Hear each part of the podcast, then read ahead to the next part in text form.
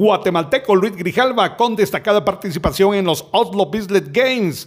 El corredor guatemalteco Luis Grijalva sigue haciendo historia en el atletismo nacional y hoy jueves formó parte de una de las competencias más importantes en el mundo del atletismo en los Oslo Business Games en Noruega, competencia que pertenece a la Diamond League de World Athletics. Luis Grijalva compitió en la prueba de los 5.000 metros planos, codeándose con los mejores atletas de la categoría. Su actuación no pasó desapercibida, pues finalizó en la posición 11 de tan prestigiosa competencia, demostrando una vez más que aspira a ser uno de los mejores atletas de su categoría. Desde Emisoras Unidas Quiché, reportó Carlos Recinos, primera en noticias, primera en deportes.